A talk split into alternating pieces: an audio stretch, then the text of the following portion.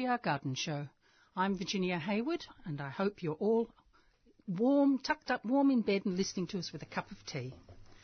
This morning I have got two guests with me, both of whom are excellent horticulturalists with various other interests as well Tim Sansom and Simon Rickard.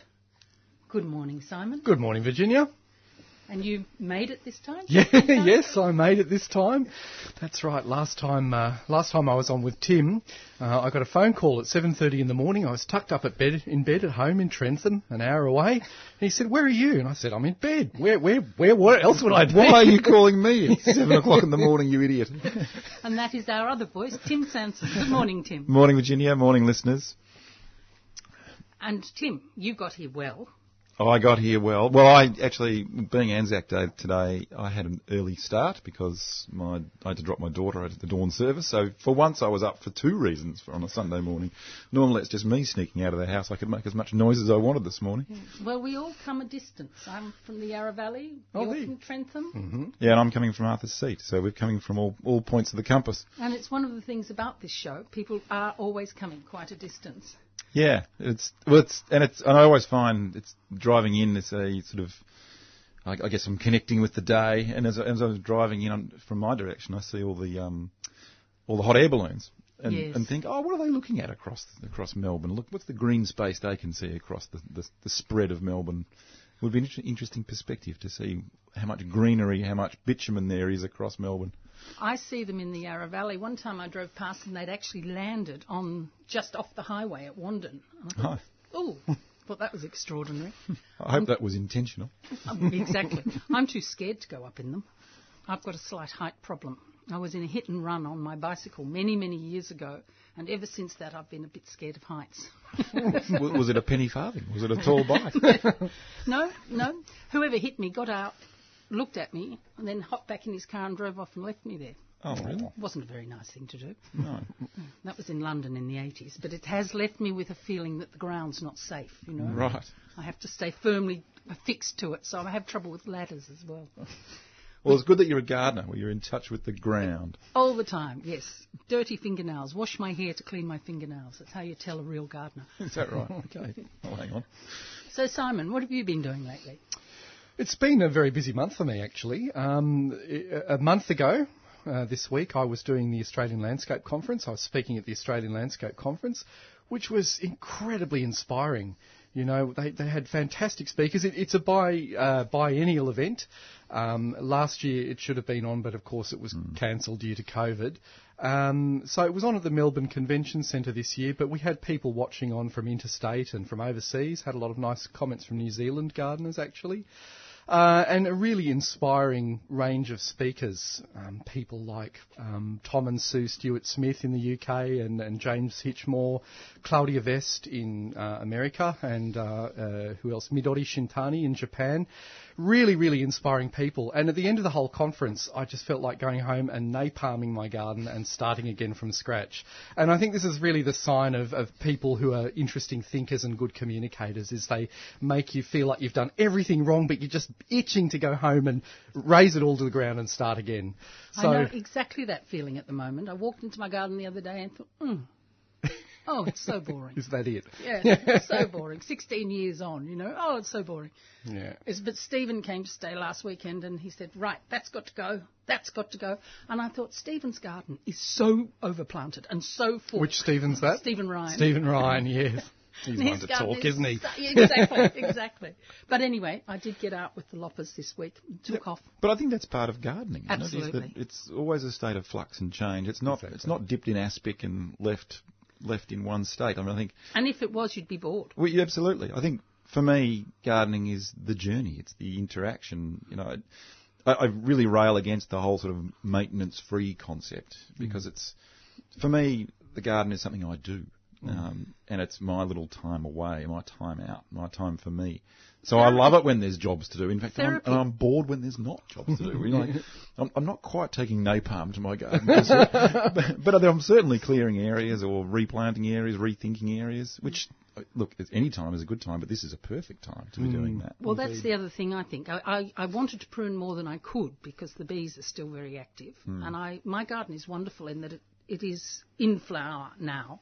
And it will be in flower through most of winter.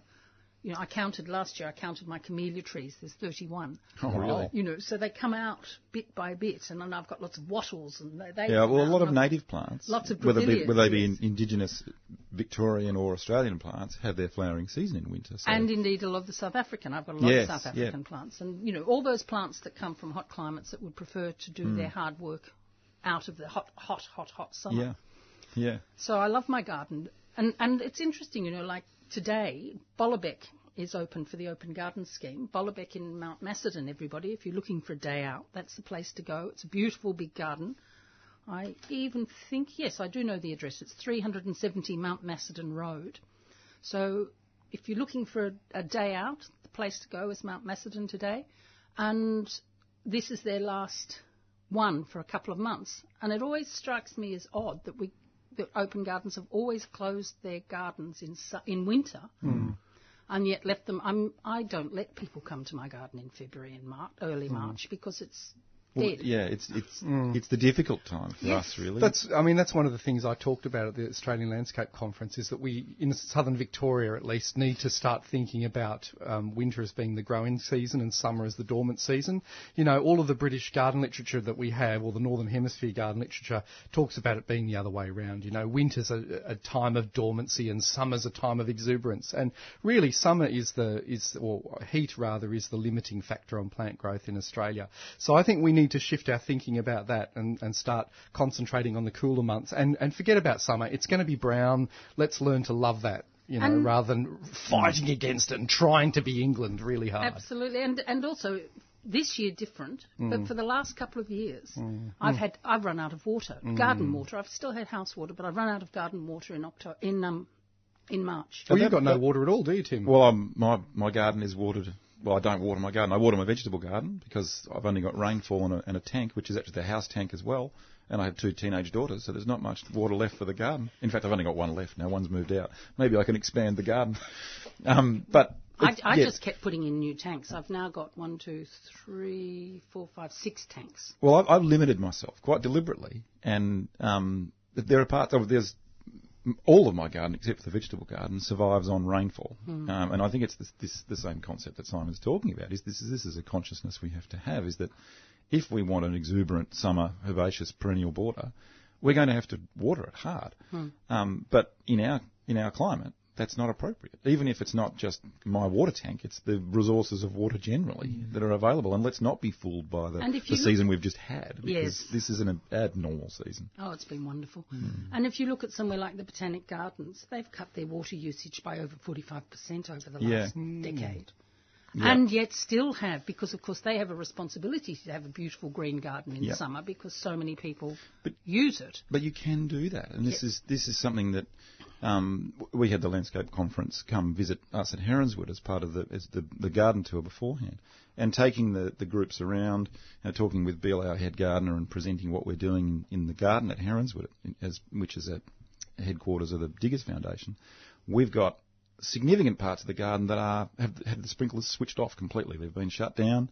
Um, gravel areas of garden or gravel mulches used where it's it's you know plantings which are you know, evergreen or they're their form and colour using foliage form fol- and as well as pops of colour, drought tolerant bulbs.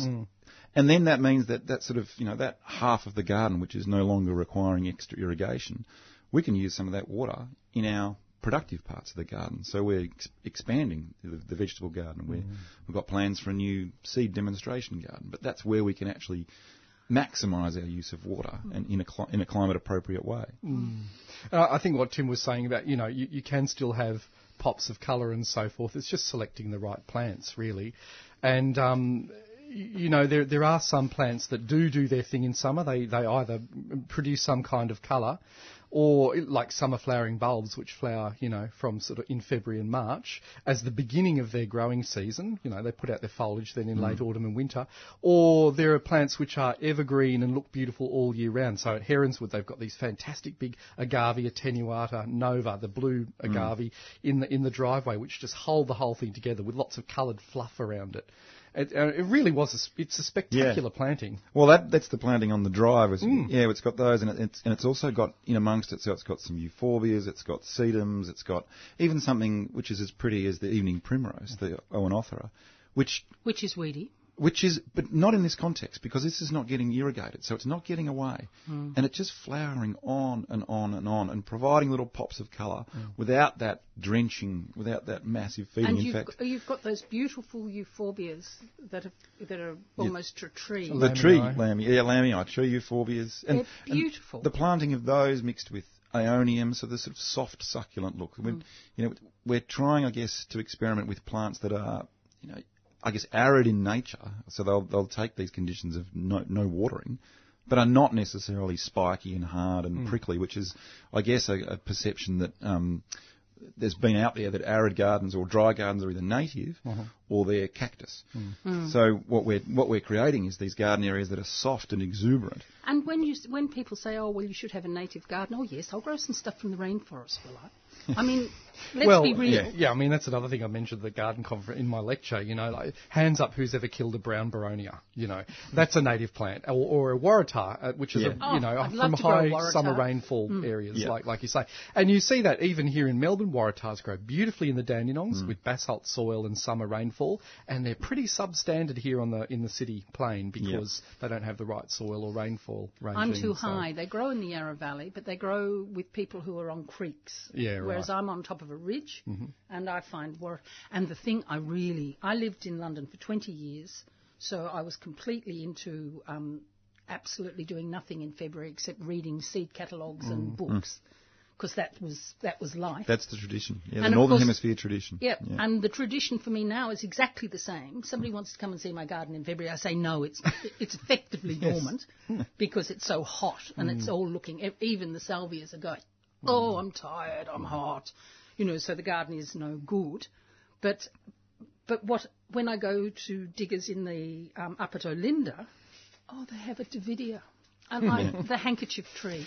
I love Davidias, and you've got a huge Davidia. Well, Dandenongs are a completely different climate to Melbourne, even though they're only a few kilometres away. You hmm. know, and and I think that's true of you know what does this concept of a native plant mean? I've just been on Norfolk Island, which is part of Australia officially, but it's a tiny little speck in the middle of the Pacific Ocean. It's closer to New Caledonia than it is to Australia. It's closer to New Zealand than it is to New Caledonia. So should we think of the Norfolk Island pine, their iconic plant, as a as a native plant or, or not? Hmm. You know, New Caledonia is actually on a different continent to Australia. It's it's on the hmm. sunken continent of Zealandia which um, is the size of Australia, and most of it's underwater. There's only a couple of little nubbits that pop up: New Zealand, New Caledonia, and, and Norfolk Island. So, you know, is that a native plant? And if the answer is, is, is yes, even though it's closer to New Caledonia than it is to us, what does that mean for plants from Perth in Melbourne, for example, you know, which is 4,000 kilometres But? Perth has much the same rainfall as we do. So, so there's some But a lot more evaporation. Yes. And True. I think it's, it's this. I think in the, in that sort of climate mapping context, it's it's rainfall versus temperature and the, the, the impact of evap- evaporation that determines the heat stress. And I think this is something that I mean I was talking to um, Professor Peter May, who's um, formerly of, of, of Burnley, and he's he's thinking quite hard, uh, and a lot of other people are too. He's following some of the, the thinking of Oliver Filippi in, in in the Mediterranean around what is how how is it best to map climate maps or climate zones, horticultural zones. Um, traditionally, and even we've done this at, at Diggers, is we've used the USDA um, climate zones, which are basically a hardiness around cold survival. You know, their their limiting factor is freezing, and you know, and their and their chart goes well into you know Minus 20 and... minus 30, minus 40, you know, these, these, these temperatures that we don't ex- have at all. So how appropriate is it for us? So we've, you know, I think 20 It has odd. to be. It has to be adjusted. It has to be. We- And we're doing a bit of work and thinking about this right now. And of course, this is, I mean, the Botanic Gardens has developed a strategy, a 90 year strategy, Hmm. because in planting trees, for example, hopefully they're going to last at least 90 years, so you have to be planting for Yes. something that is going to happen to our climate. Yeah. Can I just They're, say, they're assuming it's going to be the same climate as Dubbo has now, by the way. So they're That's planning right. for Dubbo climate in Melbourne. this is the 3CR Garden Show. I'm Virginia Hayward, and you're listening to Tim Sansom and Simon Rickard. If you wish to give us a ring, ring us on 9419 0155, or you can send us a text on 0488 809 855. That's the 3CR Garden Show with Tim Sansom, Simon Rickard, and Virginia Hayward. I think the Dubbo story, of course, we don't know that it will be Dubbo. So this is the difficult thing. We can't be sure how it's going to turn out. We know it's going to change. Mm. We know it's going to be hotter. Well, I think we I think we know pretty clearly that yes, it's going to get warmer, and the res- then the response to that is going to be so hotter, but then more volatile rainfall. Yes. And and this is what I mean. You're seeing this a lot of urban planning or planning land planning really is in our climate around here. It's going to be hotter hotter extremes in summer, longer periods of dry, and then these deluges of storms that are going to come through as the weather system gets more volatile. So there is there is potential in, in designing our landscapes and thinking about our gardens to capture these events. Um, if you think about, you know, I guess the summer we've just had has been one of those sort of regular rainfall. It's, it's been a really mild summer or moderate moist summer. But in a really hot summer, when you get three or four massive storms that drop, drop probably more rain, but you lose most of it. Yes. How do we nurture our soils? And your garden loses it. Well, it, it, It this is the off so question: is how do we capture that? How do we become a sink for this for, for rain water in our gardens and our landscapes? Because that's going to be far more effective to managing and producing gardens than letting it run through the, the water systems and polluting the bays. And of course, we have cities that are so hard. So Yeah. all that water runs off so fast. Yep. We need to start thinking about making our, I mean, making porous asphalt or whatever, you know, catch, capturing. I mean, that. this was the, the initial impetus for the green roof, roof movement in the United States was um, managing stormwater. So Ed Snodgrass is a friend of mine. He's the kind of the green roof guru, and he says, you know, in Australia mostly we don't need green roofs for water management because our stormwater systems are so well done and efficient, and we don't have that kind of rainfall. But he said in the eastern United States, where they are, they need to be able to, to cope with these deluges and uh, as you know as Tim says and um, absorb all that water. And that's what the green roofs are for over there. So we might have them for a different purpose for, for insulation or, or for reducing um, heat absorption or something like that. But in the United States it's very much about controlling And if that's the case, Stormwater. we also have to think about how we're going to keep those plants alive on the roofs through That's February right. and March. So it's a very particular suite of plants that get used, and in the mm. case of the ones in the United States, they need to be able to, to become very, very desiccated, but then they need to be able to absorb huge volumes of water very, very mm. quickly without exploding and dying or rotting. Like you know, so it's it's actually well, no, because they won't take the desiccating mm. part of the you know, and if they're al- uh, also only growing in 10 centimetres of substrate on a roof, so that the roof doesn't collapse on the building, then cannas are, are not a candidate. Tends to be more things like small succulent plants which can absorb lots of water quickly, um, and things with C4 metabolisms. So yeah. Anyway, So stone crops, sedums, Exactly, house all sort of stuff. these these things. Yeah. things, yeah. which interestingly are traditional. A, a- the traditional roof plugging That's plants. That's right, yeah. that's what they what, what they were in well back in to stop Europe. leaks in houses. Yeah, yeah, yeah. and fires on roofs, yeah, and thatched roofs. Yeah, yeah. Yes, it's it's ironic. And I, I hear that Diggers has acquired another garden. Yeah, so I guess I guess I'll start that story. I'll wind that story back a little, perhaps if I can. Please do. Um, I guess many of our listeners will know that um, uh, the Diggers know know the Diggers Club. So Diggers Club has been running for 40 years, uh, so a bit more since 1978, um, and we and Diggers Club has about 80,000, 84,000 members across the country now. So this was was all all began back in the late 70s with Clive and Penny Blazey in their backyard in Middle Park in their little garage. You know, there's some wonderful apocryphal stories of Clive cycling down to the post office to get to get his mail order orders and then cycling back the afternoon with plants and seeds to go out. So it's got this wonderful um, story. But about, oh, it's 10 years ago this year, um, Clive and Penny and their family um, donated all of the, the, the Diggers Club itself and the gardens, which were owned by the Diggers Club, which is the St Erth Garden and the Heronswood Garden, into a not-for-profit foundation. So, um, and I now work for the, for the Diggers Foundation. So everything that the Diggers Club does generates income as a, I guess, as a social enterprise that it, that is ploughed back into the Diggers Foundation. Uh, and so we're 10 years into that foundation. It's taken some time to sort of build its its momentum, um, and and we see the foundation uh, analogous to, I guess, something like the Royal Horticultural Society in the UK, which is a, you know, a benevolent garden charity. Um, you know, they've obviously got three or four hundred years history behind them, and we're in our infancy at ten years. Uh, or and, and, I guess another allied institution would be somewhere like the Seed Saver Exchange in the, in the United States, because obviously Diggers has been quite um, prominent in the promotion and preservation of heirloom vegetables. Um, so that's the sort of the background on, on the foundation. So when you ask me about our our um, latest acquisition in quote marks, which I'm doing for radio, so you can hear me. um, they, so we've had a long association, or a, or a eight or ten year association with uh, Cloud Hill, which is Jeremy and Valerie's garden up in um, up in Olinda. Um, so Diggers, the Diggers Club has had a, a retail outlet there. Um, we've had an association with Jeremy where uh, Diggers members can visit the garden uh, as part of their membership because all of our gardens are free entry if you're a club member. Um, but what, what we've done as a foundation in the last um, few months is we've worked on an arrangement with Jeremy and Valerie that the foundation will take over the ownership of, of um, Cloud Hill in time.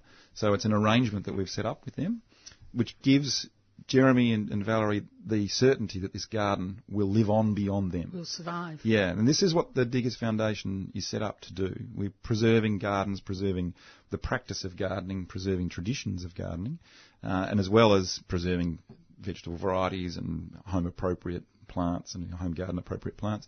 We we want to celebrate and and I guess give that long term continuity to to wonderful gardens in Australia. So Cloud Hill, whilst Cloud Hill, Cloud Hill will stay under the, the curation of Jeremy you know, for the for as long as he wants to, and I think that's part of it as well. Is that we we want we want to protect his legacy, but also you know allow him to keep on developing this wonderful garden that is a creation that's popped out of his head, and it is and it is sublime. an extraordinary garden. It is a sublime garden. Um, he's he's written a piece in our latest magazine coming out in winter about the trees of uh, the, and the the story of the trees the yeah, there's a, there's a, a great storied piece around what Cloud Hill is as a garden and what it was. It was originally a, a nursery, nursery called Rangeview Nursery, and there's a long association with plant plant hunters um, of of an era, sort of you know 50 to 100 years ago, who were bringing in plant material. And there's some really important specimens that came from some of that horse trading and plant trading,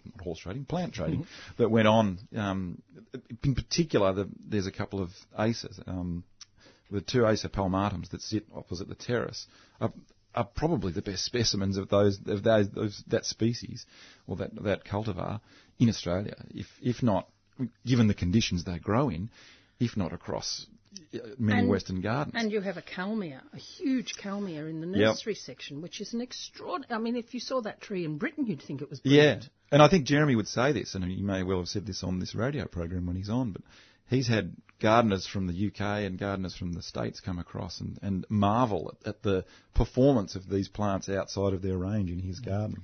But one so. of the things that we're beginning to work out in, in Australia is the difference that European and North American trees have here. We've, we've got um, plants in the botanic gardens that are just so much bigger than, than mm. what grows in California, their native area but of course they don't stop growing in the summer. I mean in the winter.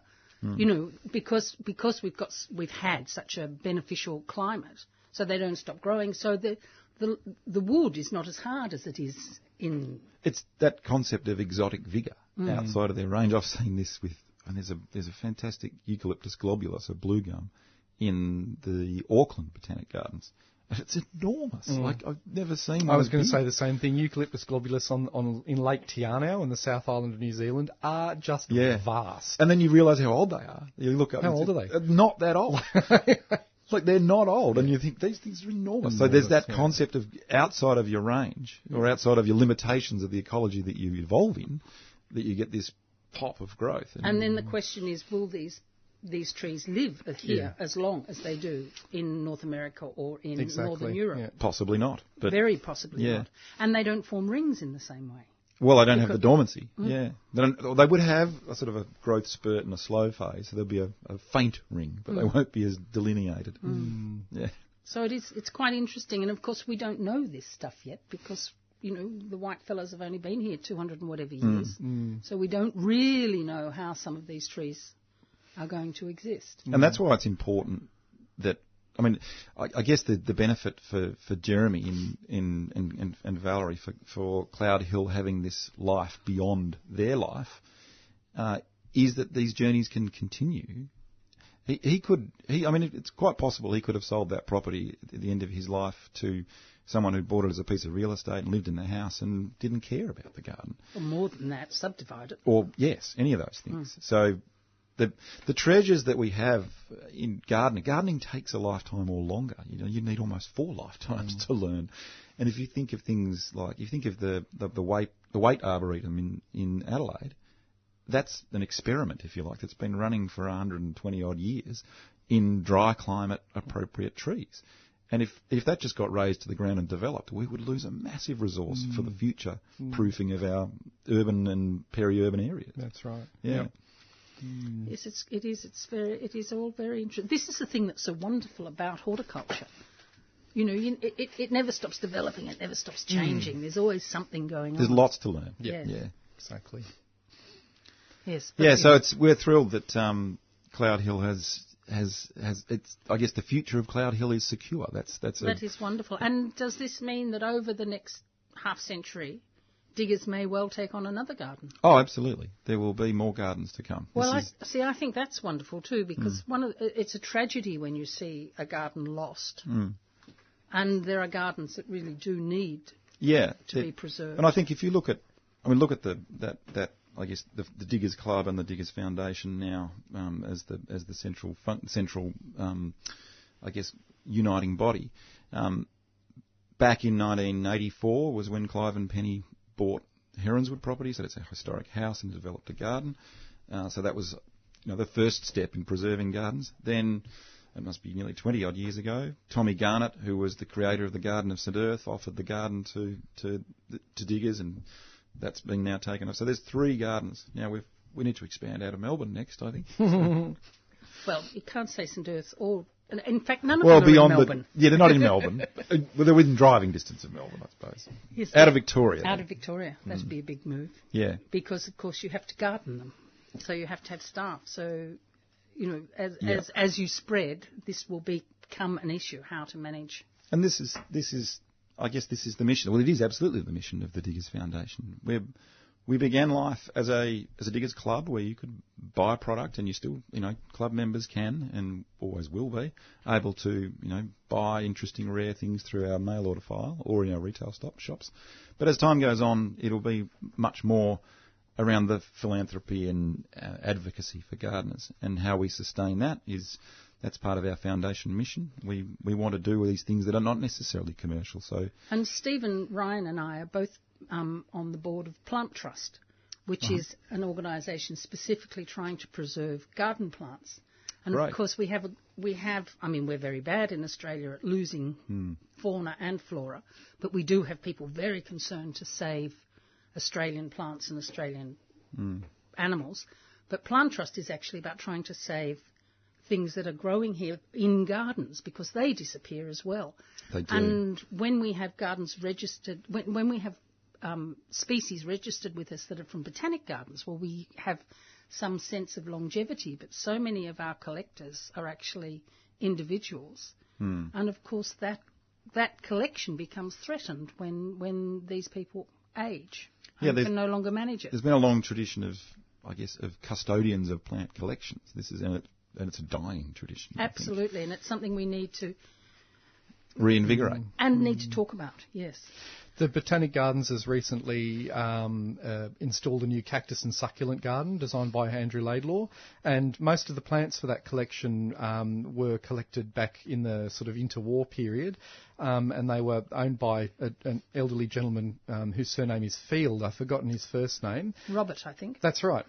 Robert Field, up in northern Victoria. Mm-hmm. I actually know his, his grandson Chris, who's a, who's an opera singer, but um, he Just col- near Shepparton. yeah, that's right. Yep. So um, those plants had been grown there since they were collected from you know their native countries in an expedition um, much earlier in the 20th century, and now they've found their way to this fantastic brand spanking new garden in, in the Botanic Gardens, which I'd encourage everyone to go and see. It's really thrilling, actually. And of course, um, one of one of somebody who used to work for the gardens, who'd worked for the gardens for 30 years, drove past that, Mm-hmm. saw it, and thought, oh, look at that collection, and, and drove in and knocked on the door and said, oh, hello.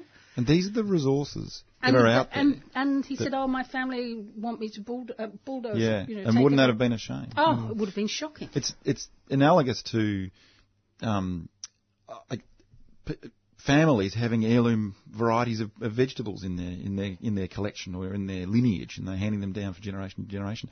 If you don't know they're there, how do we ever preserve them? And there's a risk that the yeah the next generation bulldozes them, or they they fall out of cultivation altogether. And people, or people are just, they go out of fashion. Yeah. You know, the So where's the repository so they can come back one day? Because Yes. if they're gone, they're gone They're gone. They're gone. Yeah. I mean, with roses, for example, which there's no chance that roses will disappear, but so many of the old roses will because there are new roses invented every year, and Hmm. so and and they're the ones that are uh, talked about, are pushed, Yeah. and we need to think about ones that might disappear, ones that because and of course the thing with Australia is we will not get plants in with the ease that we have. That's right. That, I mean, that was my point with this cactus collection is they were collected from their native parts South of the, America. the Americas, and um, we, you know we might not be able to import them again. Well, probably not. This and This is the 3CR Garden Show. I'm Virginia Hayward, and with me are Tim Sansom and Simon Rickard. If you wish to give us a ring, ring us on 9419 0155, or if you wish to send us a text, 0488 809 855. You can also send us an email, 3cr.gardening at gmail.com. So do contact us if you fancy. Yes, I think, I think trees, gardens, all these things have to be protected. What was Norfolk Island like, Simon? Well, really interesting, actually. Um, as I say, it's a tiny, tiny speck in the middle of the Pacific Ocean. Um, it only has 147 species of, of plant native to the island, and of those, only 51 are endemic. So, um, endemic means that they're native to an immediate local area. They, you know, so for example, um, uh, let me have a think. Looking at, at animals, the, in birds, the grey fantail, you know, we have a grey fantail here in Australia. That's native or indigenous to Australia. It's also indigenous in New Zealand and indigenous in Norfolk Island. But something like the um, the koala is endemic to Australia. You know, it only lives in Australia. Or the helmeted honeyeater is endemic in Victoria. So um, they only have uh, 50, what did I say, 51 species of, of plant are endemic. And that means that they don't grow anywhere else in the world except this tiny little speck of land in the middle of the Pacific Ocean. And the most iconic of those, of course, is the uh, Norfolk Island pine. Araucaria uh, heterophylla, which is the reason that the island was settled by the British in the 18th century. Because Captain Cook drove, exactly, Captain Cook drove past in, in, in his ship and saw these lovely straight pine trees and thought, oh, they'll be good for making ship's masts. Exactly, and spars. So we can use this as a, a place in the Pacific where we can stop and repair our ships and, you know, continue our dominance of the waves, Britannia rule the waves. And, and isn't that why many maritime um, ports across the eastern seaboard of Australia are planted with Norfolk Island pines? Oh, that could be true. because, um, to, as, as I understood it, and this might be a bit a bit apocryphal, but it was so they could be seen. So it was easy to see it on from the, from a ship. You could see these little spires, and also they would have a harbour to, to pull into. To, How interesting! I didn't know that, but I mean, they certainly do have a unique uh, silhouette on the on the. You know, well, you no at Port Fairy like or Sorrento, or in a lot of these sort of um, coastal towns, Lorne, they've got them. You know, Apollo Bay, they, they were planted back in. Man, uh, uh, Manly, Manly Beach in Sydney. Yeah. that's right. and yeah. Bondi. The only thing was that they were completely useless for making ship's Yes, masts. but that, because it was the- great that they planted them because they look good. well, they're, they're unmistakable in the horizon. You know that they, they've got such- the silhouette is so strong. But so many of the araucarias do have very, very particular shape. And araucaria, everybody, is a southern hemisphere pine. They only exist now in the southern hemisphere. Most of them are actually on New Caledonia, That's which right. is another speck in the Fourteen ocean. species in hmm. New Caledonia. Hmm. Yeah. And we have quite a few here. They stretch from Chile in South America to here. Hmm. Um, southern Brazil, actually, the Paraná pine in southern Brazil, and the monkey puzzle tree in Chile, as you say. And then we've also got uh, other members of the family, the Wollemi pine, famously in Australia, the kauri in New Zealand. Yes. But um, just getting back to the Norfolk Island pine, so the whole idea of it was that they were going to use these these trees as ship's mast and ship spars, the British in the 18th century. And were they not strong enough? Well, because they have this ring of branches, if you think about the, the shape of the tree, they're like shish kebabs. You know, they've got this ring of branches, seven branches emerging from the, and wherever those branches emerge, there's a knot that goes right through to the centre of the tree. So they're basically they're like perforations in a book of stamps. So in a high wind situation, the trees just perforate along these lines. So they were completely useless for that. So then they thought, well, there's another plant on, on that's native to the island, in, indigenous but not endemic, and that's the New Zealand flax. So New Zealand flax also lives on, on Norfolk Island, and they thought, well, they'd seen um, Maori people make these beautiful soft cloths out of out of uh, New Zealand flax, and they thought, oh, okay, well, we can use those to repair the sails. So they thought, okay, we'll get a couple of Maori folks over here. So they abducted a couple of Maori folks to, to show them how to dress the flax. The only problem was they abducted a couple of blokes, and the blokes didn't have a clue how to do it because it was traditionally the work of Maori women. So then they thought, all right, well, women know how to sew, so we'll get some women in. So they imported some um, convicts from the UK, some women convicts, because you know, like chicks know how to sew. This is right? a disastrous experiment in patriarchy. yeah, it really, it literally is.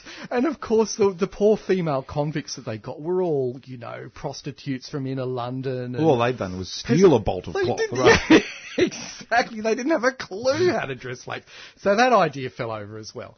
So, but, but I mean, the they didn't have the bright idea of actually talking to Maori women. no, no, really not. No, Much too hard. But I mean, I, I, think what it demonstrates is how important plants are to economics. You know, it, it's kind of easier for us to just ignore plants today, but they were the whole reason this tiny speck of land was colonised in the middle of the Pacific Ocean was because of two plants, and it was a failure. Mm, that's a fabulous story. Were you there on a tour? I was. I was leading a tour for Botanica World Discoveries.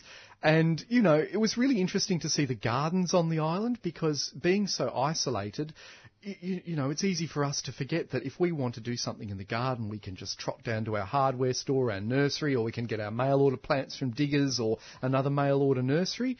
Um, there, they can't do any of that. There, there, are no hardware stores. There are no nurseries. There are no mail order companies. Anything that comes from the mainland, eh, you know, is, is scrutinised by quarantine, so they can't get anything. They can't import here. any plants. So they're stuck with what they've got, and they have so to be they need their own little plant trust. They exactly, and people pass plants around, you know, in like country people have always done in, in the past. You, cuttings, can I have a cutting of that? Can I have a bit of that? Can you got some bulbs? And this is how they create their gardens. So they have got a very particular flavour, the gardens over there, using the same palette of plants over and over again. And their climate, you know, is one of those, cli- it's spring every day of the year. It's kind of 23 degrees Celsius in the day, it's 17 at night every single day of the year, 80% humidity.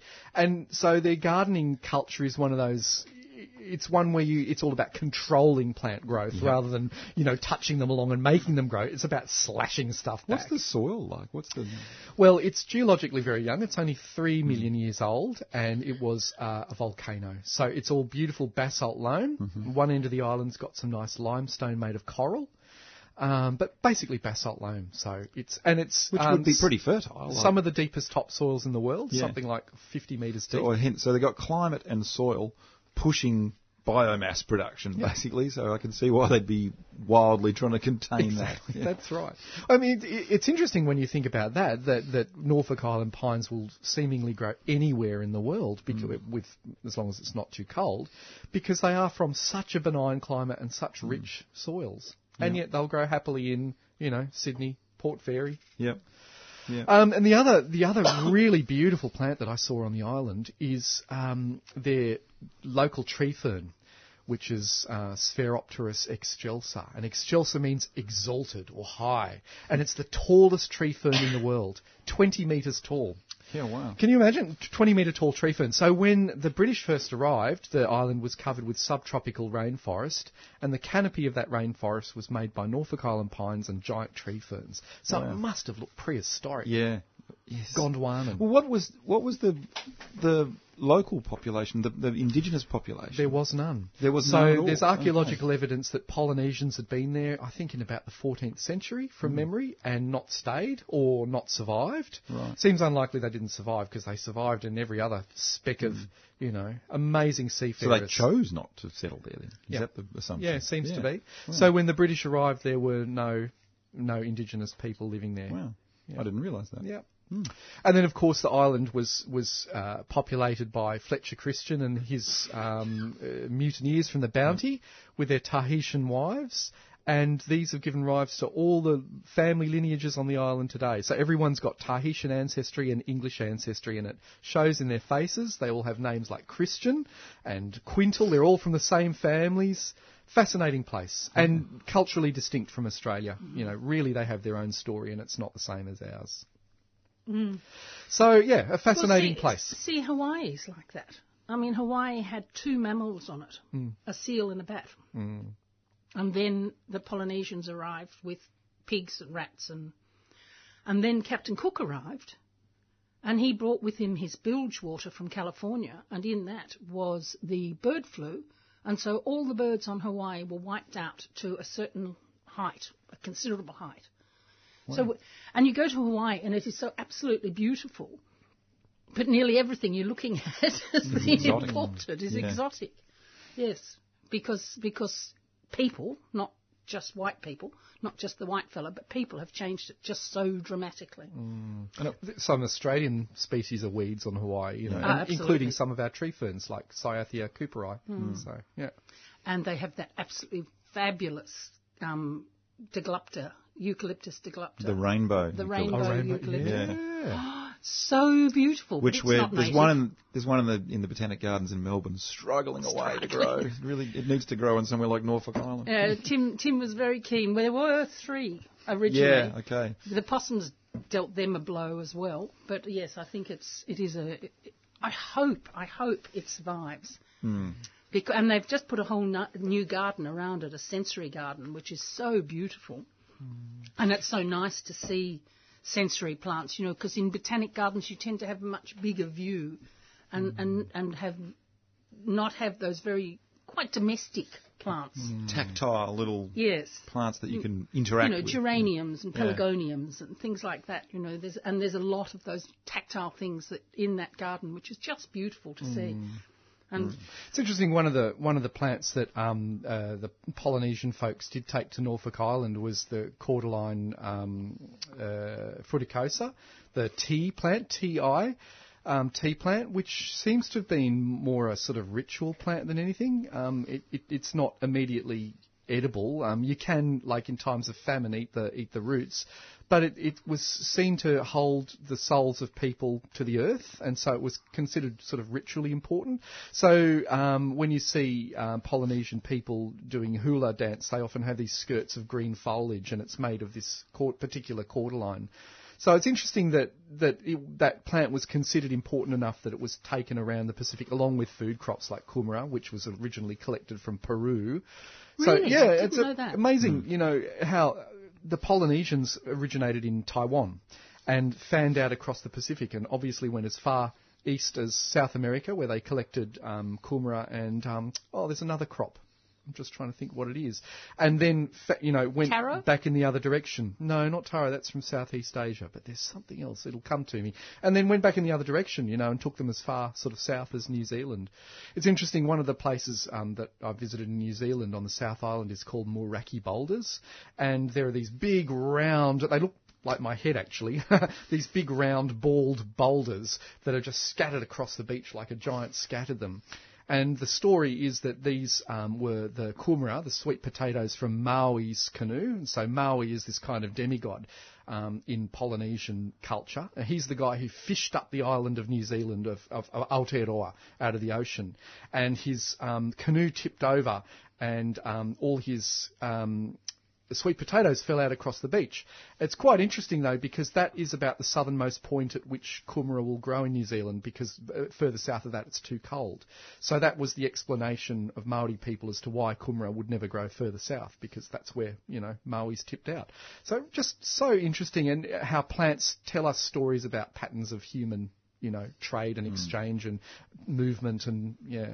and when you think of the things um, that were stolen colonially, tea stolen from China, In exchange for opium. Or exchange. well, stolen. You, you got, you know, addicted. Well, that's right. So tea was stolen from China, taken to India, India. by the British. and Ceylon. Yep, that's and right. Sugar. um, sugar and coffee was stolen from Yemen. It was stolen quite early on. Cloves were grown on the island of Zanzibar, and it was punishable by death to take any propagation material off the island because, you know, plants have been valuable to humans for a long time. Yes, yes. Where our lives are inextricably linked to plants. I mean, well, who even the even the food we eat today has all these lineages. The Oxygen we breathe. Yeah. But when you think about chili, it is impossible to think of Indian food or Southeast mm. Asian food without chili, and yet chili comes from South America. Mm.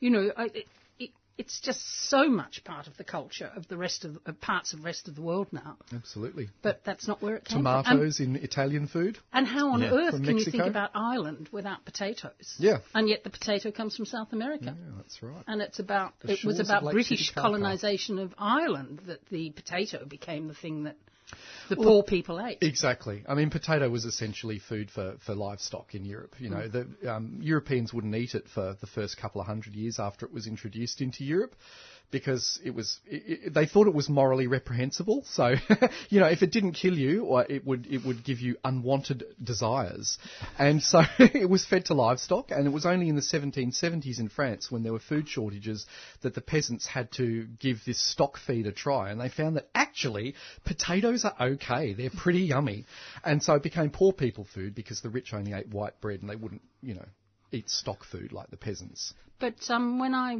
was, I lived in Hackney in London, and I was the white person that would queue up for pumpkin at the market. Oh yes, It was Yeah. the Caribbeans and me Yeah. that would queue up for pumpkins because the, uh, the Brits wouldn't eat Well, pumpkins. I think I think the um, the Americans are much the same. I mean, they they don't Make eat that it like, horrible pie. Well, they make a pumpkin pie and it's about it. Whereas uh, that was that was a revelation to me, I guess, in my teenage years when I discovered that because pumpkin is part of Australian cuisine. Absolutely. We've been we've been leaders in Roasting it. Yeah, Oh. yeah, as part of a, a roast, a part of a, a, a staple. Yeah, and there are actually a number of Australian um, Australian uh, cultivars or selections of pumpkins that have gone back to the US as cultivated food stocks, not just for pigs and lanterns. They're actually proper food. Friends of mine were travelling a few years ago in um, in Romania, and um, they're vegetarians. Romania's not known for its vegetarian cuisine, and they saw a, a farmer um, with a horse-drawn. Um, you know, uh, buggy thing, and it was stacked up with potatoes. So they fla- uh, not potatoes, pumpkins rather. So they flagged him down and begged him for a, pota- uh, a pumpkin, and he said, "What do you want to do with the the pumpkin?" And they said, we, "We're going to make." Po- pumpkin soup and eat it. And the guy said, "What for you want eat pig food?" you know, and that really is the attitude of most people around the world. I so. know. And pu- I love a pumpkin. And it's worth saying that, that some pumpkin varieties are better as stock feed Yeah. than as human feed. I mean, Turk's turban, a beautiful heirloom uh, from the 1870s in France. It's a magnificent looking thing, but it's pretty bland and watery Yeah. and blah. Super decorative. super decorative. But I'm leaving it there. exactly. I make orange soup. I, I have pumpkin, sweet potato, carrots, and red lentils. Oh gosh. Oh, nice. And that, Bit that's of in my family. Thai, Thai red curry paste in there to give it a Well, it depends. I mean, that is Turmeric. that is the basis, and and it, it varies according to who it goes to. Like it might have coriander and chili, and Yeah. or if it's for somebody who's sick. Like I've just made a batch for my daughter because she's not well. It doesn't. She's not eating any garlic or onion, so I'll have to. I've never left garlic and onion out before, but I've left it out this time. But it's those four. It's the orange things. Put all the orange things together. Beta carotene mm. soup. Yeah, orange. Where are all our callers this morning, Virginia? I don't know. I'm Virginia Hayward. This is the 3CR Garden Show. You're listening to me, Tim Sansom, Simon Rickard. If you wish to ring us, ring us on 9419 0155 or send us a text on 0488 809 855. I think we're so interesting that they haven't wanted to ring us. Perhaps they're all at dawn so- services or something like that. Yeah. I doubt it because the numbers are so low. The numbers have been kept down on. Oh. My brother and sister-in-law, the poor things, are um, stuck in Perth. Ah, yes. Not a place you'd want to be just at the moment. But nevertheless, Would you like to talk in, about any of the plants I brought in with me today, Virginia? I think that sounds like an excellent idea. Great. Um, what would you like to start with? Look, I, I brought in some pears to start with, actually, um, because the, the, all my pears are ripe at the moment in the in the garden. April's the month my, my pears ripen, and um, I brought in some heirloom varieties of pear here, um, which, in fact, all all varieties of pear commercially grown heirloom varieties, really. Um, but yeah, just brought some in to, to, to show you. Um, this one is is probably the Rolls Royce um, of pears. This is called Doyenne du Comice. It's an old French variety, and you can see it's a big, blocky, ugly thing. Um, but when it's ripe, it uh, um, has the most beautiful uh, sort of rose water perfume, very delicately flavoured and soft, melting, ju- juicy flesh. Now, I've, I've picked this off the tree because it's ready to come off the tree, but it's not ripe yet. You, I mean, you can eat it, but it's it's like a brickbat. It's I like them hard. You like I them love- hard? I love a hard pear. Mm. Fine. Well, I, I like them when they're fully ripe, and they, they don't fully ripen until they're left indoors for a week or ten days. And at that point, they, they sort of go a little bit yellow. The stem might shrivel a little bit, and that's when you know they're ready to go. And they develop their perfume as well. And that's really when they're at their best, I, I think. Is, is so pears are a fruit that don't ripen on the tree. They need to be ripened indoors. Um, and harvest, knowing when to harvest All them. pears. Yes, all pears. Um, and Which is why it's often a challenge to get the pear from the supermarket because they, they've been right, they've been harvested sometime earlier, Mm. been sitting around, and they're probably at almost at peak or under peak, and they're really hard That's to right. pick. If you've got them off your own tree, you can get them it is a timing right issue. at the right time, and there is nothing like, nothing compares to eating a pear Yep. grown off your home tree, ro- ripened at home to something you get from the supermarket. It's really true. takes the gamble out of it in a way. Exactly, and it is it is a gamble knowing exactly when to harvest them. But luckily, I've talked about the perforations in the, the stem of a Norfolk Island pine before. But but pears also have a, a row of cells at the top of their little stem, the little stem that attaches to the tree that does the same job. And when the, all the sugars are fully developed in the pear, then those cells dry out like perforations in a book of stamps, and they just snap off in the most. It's it's very satisfying actually, isn't it? Just snapping off. Yeah, they they literally go click. So then these pears I, I um, will store in my fridge, and they'll actually store until October. So pears store really well, and then I In I- the fridge? Yep, in the fridge. I get a couple out every you know every couple of days. But if you want them to ripen, I out at ripen room them temperature. exactly. Yeah. So every couple of days I get a few out, Hmm. leave them there on the kitchen counter for a week, and then they're ready to go Hmm. Till October, which is flowering time for next year's crop. We have our first call. We have Jill from the Herb Society. Hello, Jill. here and two gentlemen. Good morning, Jill. Morning.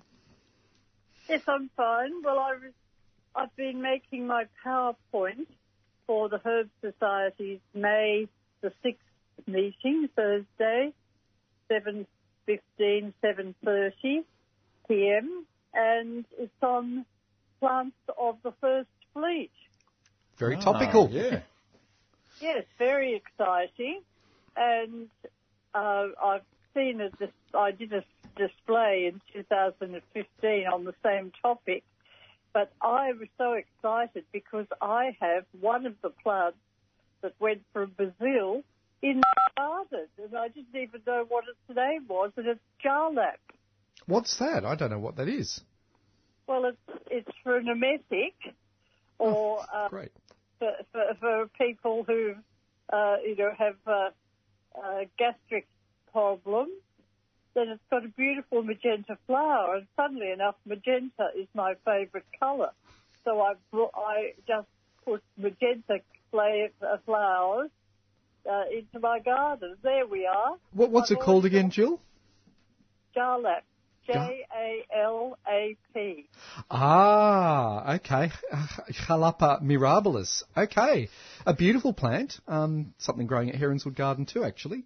And, you know, it's got those big, blocky bulbs under the ground. And I think, is four o'clock one of the common names? Yes, I think so. Because the flowers Yes. open, you know. But but but this no, the, the four o'clock has various coloured flowers. This the one I have has only magenta flowers. Mm, the, the old wild variety. You can get right, white white ones now as well. Yes.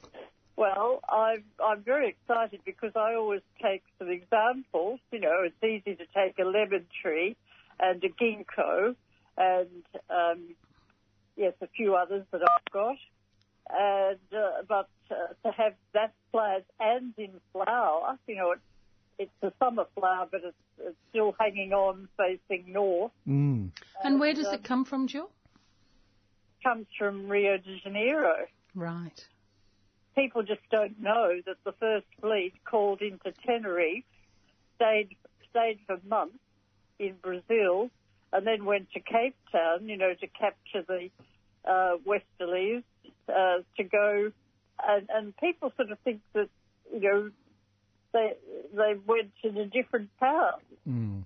And of course, Rio's where they first uh, picked up oranges to bring to the Australian colony too, isn't it? Well, yes, uh, oranges and lemons, the citrus, and then of course in Cape Town they took up some of the crop plants in case the ones they had, uh, you know, had been spoiled on the long journey, and um, yes, so there's all sorts of plants and. Uh, uh, even even oak trees uh, taken from south uh, from Cape Town, uh, oak trees and myrtles, but it's not specific as to which myrtles it was, mm. which myrtles, and I'm sure it's not a crepe myrtle. I'm sure it's one of the species myrtles, you know, myrtle berries.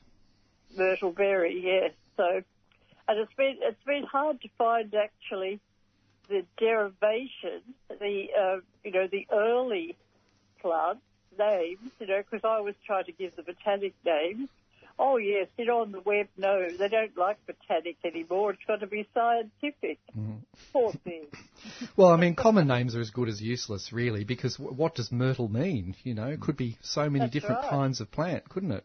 That's right. Well, you think of the crepe myrtle you know, I've got three crepe myrtles and I've got a lemon myrtle. Well, none of those are, are applicable to this situation. And none of them are related to each other in any way. No, that's right. It's like the lime tree, isn't it? To us, it means a citrus tree you put in your gin and tonic, and to a British person, it means a deciduous street tree, a lime tree. That's right. So that's, and, I know, guess, up, it, up at up at um, Ferny Creek, there's a fantastic Tilia cordata, the lime mm-hmm. tree, and it's surrounded by one of those garden seats, you know, the iron garden seats mm-hmm. that are well well away from the trunk. They're hoping the trunk will grow, you know, far bigger in its girth, and it's dedicated to a former uh, member of the committee at Ferny Creek Garden Club for 21 years, and his name is Henry Lime. No way. What are the chances? Someone thought that through, well, surely. Well, they, well, they've chosen the tree to match the name, of course. You know, if his name had been Henry Eucalyptus, I'm sure they'd have a eucalyptus. it Would have been the gum. I think he'd more likely be called Henry Gum than Henry yeah, Eucalyptus. exactly. so, Jill, your next Herb Society is on Thursday. It's Thursday, May the 6th, not the coming Thursday. Right. But, I, but I'm going in early so people can prepare uh, to, to the arrangements, you know, because, um, well, if you just tell them a couple of days before, they may already have lined up something. For no, I think uh, people like things in their diary. I mean, I want to talk about what's coming up in October because I think people need things in their diary. So you're quite right, Jill. So in a fortnight, the next Herb Society, and it's at Burnley. Burnley, room 10, go up the steel ramp, and the doors open magically. yes. Magic herbs. And uh, the other thing is that I want to tell you about, we had to have a tree out, a bur oak, which I wept as it was taken out. Oh no, next door's paving was rising, poor thing. And, uh, uh, yes, were going to sue me.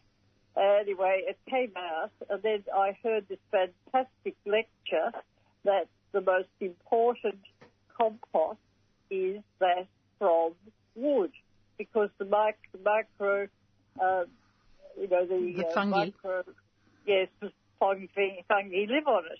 And I've got the most fantastic plants on that pile of sawdust that I insisted they keep. Say, yes, I don't want you to take any of my sawdust. Good on you. And I've got fantastic tomato plants, the best I've ever had, that grew up just out of the soil. and they've got tomatoes on that are bigger than eggs, green Oh, ones. that's great. It's like corn-fed chicken or something, only it's oak-fed tomatoes.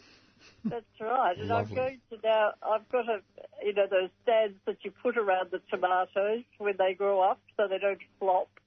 And I'm going to put one of those over this afternoon and then have a nice little hothouse over my green tomatoes. and see if they ripen up. Well, I, I do all my paths in my garden out of out of sawdust, and it's a fantastic place for propagation. I get all sorts of wonderful things growing up in my paths, which makes me very When happy. I, I had when, a I heard, when I heard the lecture, the uh, gentleman was saying that he imports. Oh, I think it might have been Craig. Oh, it might have been Craig, Craig. It sounds like yeah. a Craig thing. Yes, that he imports, uh, you know, great mounds of sawdust every year, uh, you know, from people cutting down trees uh, to make his garden grow. That's his compost. Yes, it was Craig. There you go. It might have been I, I think there is. I think there's some difference between sort of heavy sawdust, like old wood, and new wood. Like if you can get hold of, well, it's, it's not necessarily something you can specify, but um, tree branches that are fairly young in growth uh, actually develop a, a softer form of, of, saw, of um, sawdust, um, which will actually be, which will rot down quicker and have a bit more vigour. The other thing you've got to remember with sawdust is that it's heavy, heavy carbon. So without a bit of nitrogen or some manure or some or a green manure or something through it, it, it can be quite inert. Um, but it is a great source of biomass if you're building material, but you have to nurture it a bit. I'm not I'm not sure what Craig was, was talking about in his presentation, but I imagine there would have been an element of of giving it a bit of um, a bit of life to, to, to compost it. Yes, I think, definitely. he, I think he was adding blood and bone, and you know, for the for the nitrogen. That sort of. Uh, anyway, I've also got a, a climbing native climber. You know that beautiful trumpet flower, the pink one, uh, that was there, Pandorea and that- pandorana. yes. That's right, and it's going like mad. And I put one piece of Salvia leucanthera, you know, the purple velvet flower, hmm uh, into that ground in, at the start of winter. And that's a huge, you know, it's huge now. It's amazing. And looking amazing right now, I would have thought. Yes, everything's amazing. anyway, Jill, I'll just tell everybody the, the Craig we're talking about is, is Craig from Gentiana Nursery in Olinda, and he recently spoke to the Herb Society. So that's the Herb Society in two weeks if people are interested in going, and it's at Burnley. I presume you have a website, Jill. uh, yes, we do. Herb, herbsocietyvic.org. Thanks very much, Jill. Thank you. Bye-bye. Have a Bye. day. And that we also have some texts coming in. One saying, "Yes, Virginia, you're right. You, the three of you are very interesting." So that was nice. Thank Thank you. Nice to know. It's a validation. Thank you. but my I have had a pear tree in for seven years and it still hasn't fruited. So, do we have any thoughts? I have several thoughts. Well, you, would you like to go, Tim? Well, my first question is is what is it? Like, is what variety is it? Um, is it on its own? Does it have a friend? Yeah, and I think pollination is most likely the answer to that. Mm. Um, Could also be age. You know, there's an old saying, pears for your heirs, because Mm. pear trees can take a very long time to start fruiting, uh, depending on what kind of rootstock you grow them on. So um, my pears are grown on a quince A rootstock, which is uh, a dwarfing rootstock. So the ultimate size of the tree is only about three and a half metres instead of 10 Mm. metres. Pear trees can get very big Very on their big. own roots. and, and the quince um, forces precocious flowering Exactly. or earlier flowering too, which which goes to that same point. I mean, it could be Because Janine is Janine. Janine is in Frankston, so Yeah. So I think I, I agree with Simon that it could be it's variety, it could be age, uh, it could also be pruning too. I mean, it, uh, people have a tendency to prune um, their trees pretty hard, and perhaps don't understand where the fruiting wood uh, appears on a on a tree. Um, apples and pears typically fruit on permanent fruiting spurs, and if you're pruning them every winter, which is which is kind of a tradition, but perhaps not correct, um, you're pruning off the fruiting wood and you're forcing um, growing wood, which is not going to produce the spurs. And the So- antidote to that, which I'm sure Simon does because I've seen his garden, is to do summer pruning uh, and establish a framework of, Yep. I'll pass to you. Exactly, exactly right. So, so pruning is something that you should do for your plant's benefit rather than your own. Um, my dad used to do every year exactly what Tim described. He'd, he'd prune for you know for himself, and he cut off anything that he thought looked messy, and all the messy bits of the tree with with the They're fruiting the fruiting spurs, yeah. all Damn those messy bits annoying little twenty centimetre long little twiggy things, and that, that that's where your fruit are. But Dad'd, Dad'd always say, "Oh, well, they're a bloody mess. I'm going to take them off." And the tree wouldn't, and then he'd say, "This bloody tree never fruits." So it could Your be pruning. Dad. Poor old dad. So um, exactly as Tim described, um, summer pruning is an important technique with with um, especially with if you're growing your fruit tree in a restricted form like an espalier or a fan like I do, and summer pruning tends to encourage weak fruiting growth at the expense of strong vegetative growth, which is what is produced when you prune in winter. So it could be a combination of factors with your pear tree. It could be exactly as Tim said, pruning. It could be loneliness. It might need a pollinator. Most varieties of pears do. There are a ah. couple which are partially self-fertile, Williams and Conference, but most pears will need a, a, a pollination partner. So if you don't have another variety of pear in your yard, or your neighbours don't have one in their yard, then it might be worth looking hmm. into a second tree.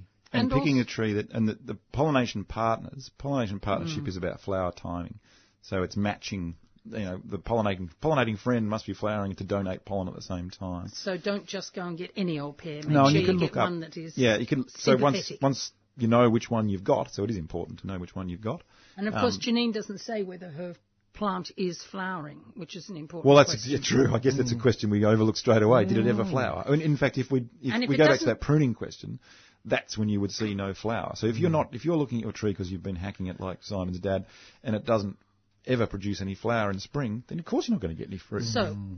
look at the pruning, and also coming into spring, throw your bananas peel around your tree to make sure that to help it with its flowering. That can't hurt. I'd probably go straight to sulphate of potash. You don't want to slip over.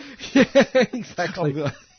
That's right. So, so yes, potassium, which is you know uh, something that's in banana peel, but also in sulphate of potash, is um, responsible for flowering and, and fruit set. So that. But you that would probably be want to put that on. autumn. Yeah, and- now to get it in the ground, like because the the tree is going to and it's it's going to be dormant, clearly running into its flowering period. So the last bit of of storage is happening Exactly. basically earlier than now, actually, because of the the tree is not drawing much into it at the moment. So you probably want to do that in sort of February. Yep. Yes, I think I think bananas are often forgotten. Banana skins thrown into the waste is just really silly. Put them in Well, your any garden. any Well, quite. vegetable Organic scraps, matter, yeah, any yeah. organic matter at all. Quite, Yeah. yes. In fact, I'm quite ardent about this. I don't have a green bin at my place. It all goes in. Yeah, I put. I I, I, chip it all. I, I make. I make my own compost. I'm afraid I also have a fire. I fire, I chip, but if you with your fire, all you got to do is get a bathtub, and and you can create biochar pretty easily. By so you, the bio, biochar, the whole concept of biochar seems quite um, technical and scientific. My uncle's done quite a bit of work on biochar. He's um, in central Victoria, and he used to have he built this enormous kiln at one point and was temperature checking it and all. He's got to the point now where all he does is he sorts all his branches to the same size and diameter, um, puts them in a bathtub and burns them together. So that the point of that is that they all burn at the same rate. Get it to the point where um, all basically the constituent pieces are starting to disintegrate and it's turning into the sort of same. Uh, the, the coals are still there, but you can't recognise the constituent pieces anymore. Quench that down with a hose so that you stop it going beyond that point. and the resulting material in the bathtub is excellent biochar. So if you're going to burn, do that rather than just I a little big hole. I use the um, coals out of my fire for biochar Yeah. and mix it up with. The, I think that the critical point is if you let the combustion go too far, you lose the value. So the point of this controlled burn is you get it to a point where it's where it's basically deconstituted and it's a fine grade of, of ashes. Quench it at that point because if you let it go any further, it'll go to white. And once it's gone to white, White, it's, it's no finished. good. No, I well, I use the things that at, that come out at the end of the fire. You know, uh, because I've gone to bed, and so I'll, I'll get those. so they've probably quenched themselves. Yeah. Yes, yeah, and then yeah. and then I put them in a bag and walk on them to get Yep. them mushed up. Yep. And then I put in seaweed mix, Yep. some compost out of the out of the um, compost bin. Yep. mix it all up and put You've it a little concoction. yeah, and I put it around anything I'm planting. Yeah. I find it. I do think it works rather well. Yeah. We have another question. Yesterday I went to Melton Botanic Gardens. This is from Jenny. Yesterday I went to Melton Botanic Gardens and saw the most beautiful Brunsvigia josephinae. Then I saw Simon posting a photo of one. I'd like to know a little more about the plant and where I can get one. Oh, fantastic. So, Brunsvigia josephinae is a bulb from South Africa. Um, it's a hu- yes, it's a huge Enormous bulb, bulb, about the size yeah. of a soccer bulb, uh, soccer ball, uh, soccer ball, and um, with eight great big grey uh, paddle-shaped leaves in winter. But it goes to sleep in the summer. Summer, so it's just like the plants we were talking about at the beginning of uh, our discussion. You know, things which go to sleep in the summer and wake up and do their growing in winter. Before it, uh, well, the first thing it does when it wakes up before it goes into its growth season is to produce a huge flower stalk. So this flower stalk is um, uh, has uh, uh, it's like, looks like a chandelier. It's uh, about 60 centimeters across or more, and it has uh, 20 flowers at the ends of long stems in a, in a big spherical shape. So it looks like a, a light fitting, and in South Africa they call it candelabrum, which means chandelier flower. I often think it looks like a, a, a firework exploding. Yeah. You know, because it's got like the central piece and then bang. Yeah, yeah. Exactly. Or a dandelion head. Yeah. Yeah. And what that head is actually for is uh, it, it, each one of those long stems is uh, tipped in a red flower and they're for sunbirds to pollinate. So the long stem provides a perch for the sunbird, or in my case, um, eastern spinebills and New Holland honeyeaters to stand on and they drink the nectar from the red flower and that produces seeds. And then when those seeds ripen, the whole big chandelier arrangement um, dries out, breaks off, and rolls across the landscape like a tumbleweed, and it deposits seeds as it rolls across the landscape like a tumbleweed. Um, Clever plants. Very clever plant. And, And, are the seeds on your plant viable?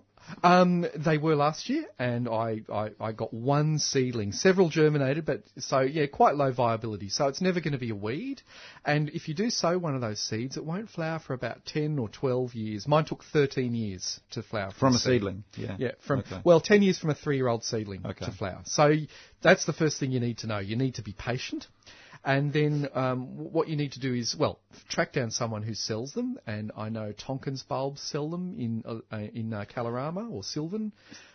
She comes in on the to the program now. Oh, really? Jane comes in. Yes. fantastic. I bought my very first bulbs from her dad when I was sixteen. um, anyway, uh, who And else sells Tonkin, it? Tonkin bulbs, if you look them up, it's a, it's a mail order, so that would be a good place right. to get them. Yep, absolutely. Um, I've seen them at Collectors Corner down in um, Springvale, Keysborough, that sort of area.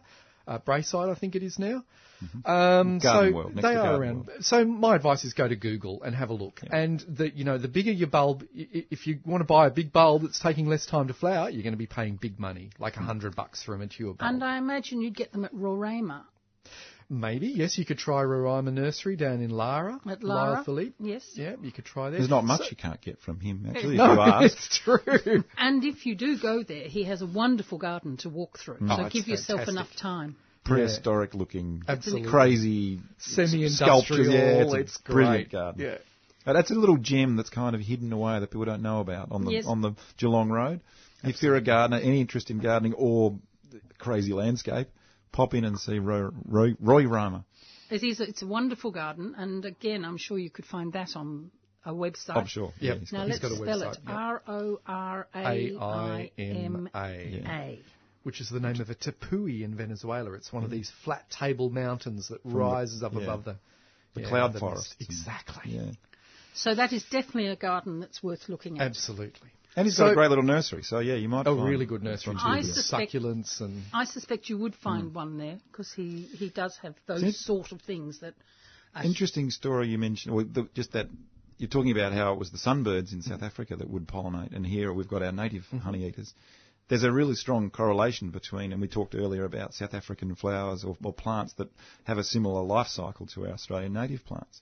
Um, clearly, we have to be aware of some of their weedy potential because they've donated a couple of weeds to our, our Aggies. landscape, or bone seed and a Um, few. Aggies, I'm going to have to fact check you there. Aggies are not weeds anywhere. I can talk more about that if you like, but do go Oh, on. Tim. Cu- This, this curious is, on this is that. my bet noir, so it's a very strongly held mis- misbelief. But Well, do go on, Tim. But, but it, it, I guess it, it highlights the same point: is that we bring, and, and I had this experience living at the Garden of St Erth, living and gardening at the Garden of St Erth in the middle of the Wombat State Forest, in the wintertime with Kniphofias and a bunch of other um, uh, bell-shaped flowers that came from South Africa, Phygelius. Phygelius, all sorts of things. We would have this enormous influx of, of nectar-eating birds Salvias. which far more than you would have in the in the forest right next door.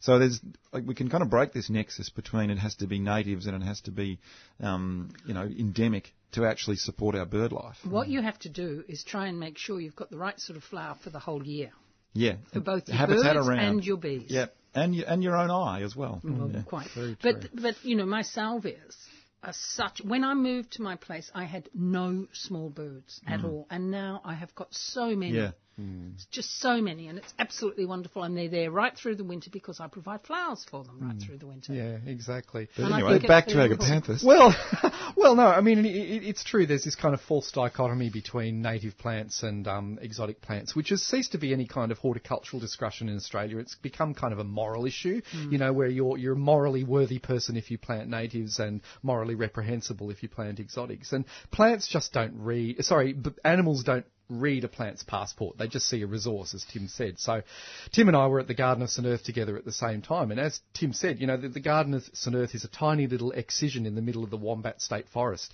and the animals did not all just stop at the fence and look over and think, well, I don't recognise anything there. Quite the We had- opposite. yeah, exactly. The garden was always full of wallabies and wombats. You had wombats living under your house. Yes.